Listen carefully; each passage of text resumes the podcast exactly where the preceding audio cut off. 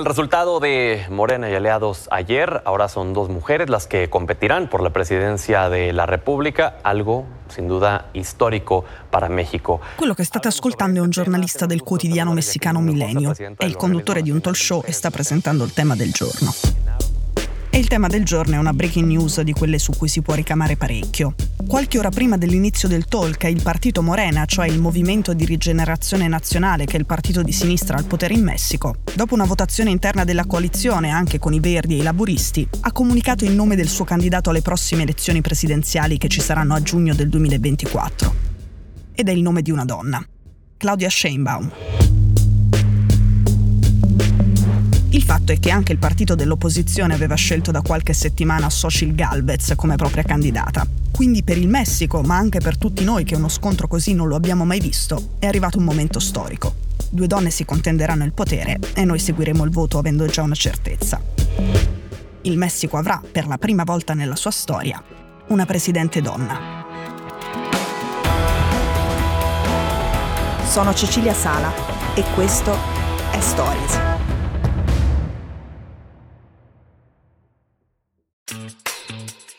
MD offre tutto quello che serve per la tua spesa.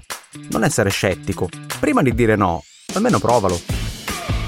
Non è solo un supermercato conveniente, è un'esperienza che ti offre qualità, ma anche autenticità e attenzione ai dettagli. E lo fa per tutti, perché le tue esigenze contano.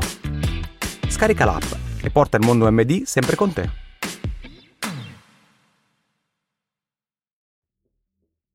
Bueno, es importantísimo pensar que el objetivo del feminismo y del movimiento feminista desde que pudimos votar y ser votadas hace 70 años es la representación y el acceso a espacios. Questa che sentite è una delle ospiti del talk show da cui siamo partiti. Sta dicendo che per il movimento femminista messicano è un risultato straordinario, perché in Messico le donne votano da 70 anni e quello che hanno sempre voluto è poter votare un'altra donna ma dice anche che ci sono un paio di questioni irrisolte dal punto di vista delle femministe rispetto alle due candidate. A partir de diciembre de 2018, bajo la presidencia di Andrés Manuel López Obrador, questa è Claudia Sheinbaum. Dice che da quando al potere c'è Manuel López Obrador, il presidente detto AMLO, il Messico è migliorato molto.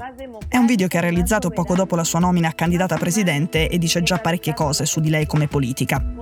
Intanto Sheinbaum, che ha 61 anni, ha origini ebraiche e i capelli castani tirati quasi sempre in una coda di cavallo, non è una novità per il Messico. È già stata la prima sindaca donna di una città piuttosto pericolosa, Città del Messico, e ha già ricoperto un po' di ruoli importanti al governo, anche da ministra.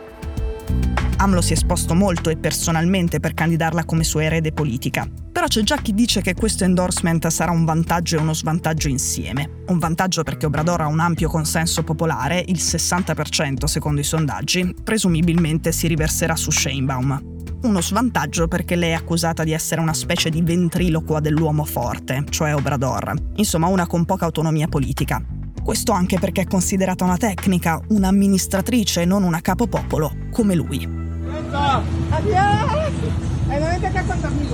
Questa è invece la voce di Xochitl Galvez, la candidata della destra. Anche lei è passata dalle selezioni interne dei partiti di opposizione conservatori che formano il Frente Amplio por Mexico. Nel video sta parlando con degli autotrasportatori e si vede che è già in piena campagna elettorale. Ha 60 anni e anche lei è un ingegnere. Ci tiene moltissimo a ripetere in continuazione che sta con i più deboli, con i più poveri, anche se è un'imprenditrice di enorme successo e la sua arma politica in questo senso è la sua origine. È figlia di madre meticcia e di padre indigeno Otomi, una storia che in realtà qualcuno in Messico ha già messo in dubbio, anche se il suo nome è evidentemente Otomi. Per ora però la cosa regge e quindi lei punta molto sulla sua storia personale, anche perché, stando ai sondaggi, sembra che in Messico la conoscano ancora in pochi. Forse pure per questo Galvez è parecchio battagliera, cerca di farsi notare. Ad esempio sta litigando da mesi con Obrador, il presidente messicano ha accusato lei e le sue aziende di aver ricevuto soldi pubblici con metodi non proprio ortodossi e Galvez gli ha risposto a brutto muso. Él lo que quiere es fulminarme. In pratica gli ha detto che di misogini e macisti lei ne ha già incontrati tantissimi nella sua vita e ogni volta che ne ha incontrato uno è diventata più forte. Quindi anche dallo scontro frontale con il presidente che definisce maschilista ne uscirà più forte e sicuramente più famosa. Non si immagina con sus ataques lo che io sto crescendo. Le due candidate hanno già cominciato a usare toni un po' aggressivi, come è abbastanza naturale in campagna elettorale, ma in realtà su alcuni temi tra loro sono perfettamente in linea. Sono tutte e due molto attente al cambiamento climatico e alla transizione ecologica.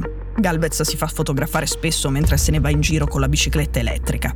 Tutte e due non si definiscono femministe, ma sono entrambe per la depenalizzazione dell'aborto. Sul tema dei diritti delle donne, però, quella che dovrà dimostrare qualcosa sarà probabilmente la progressista Sheinbaum. Un tema che in realtà da molto tempo al centro del dibattito politico in Messico è quello dei femminicidi. Questa è una delle tante manifestazioni che si tengono ogni anno per le donne che vengono ammazzate dai propri mariti, dai propri fidanzati o dai propri ex. E per chiedere che cambi qualcosa, in fretta. In Messico oggi vengono uccise in media 10 donne al giorno.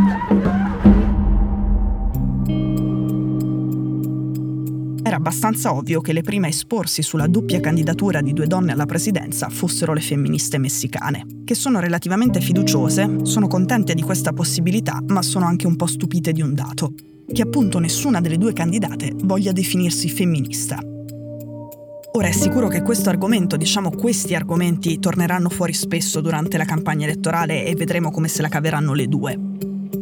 Intanto, per provare a scrutare cosa significhi per il Messico il fenomeno dei femminicidi, vi consiglio un libro che ha scritto una giornalista messicana, Cristina Rivera Garza. Ha un titolo bello, L'invincibile estate di Liliana.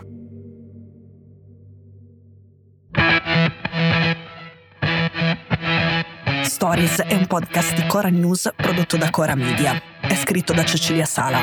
La cura editoriale è di Francesca Milano. In redazione Simone Pieranni. La sigla e la supervisione del suono e della musica sono di Luca Micheli. La post-produzione e il montaggio sono di Cosma Castellucci.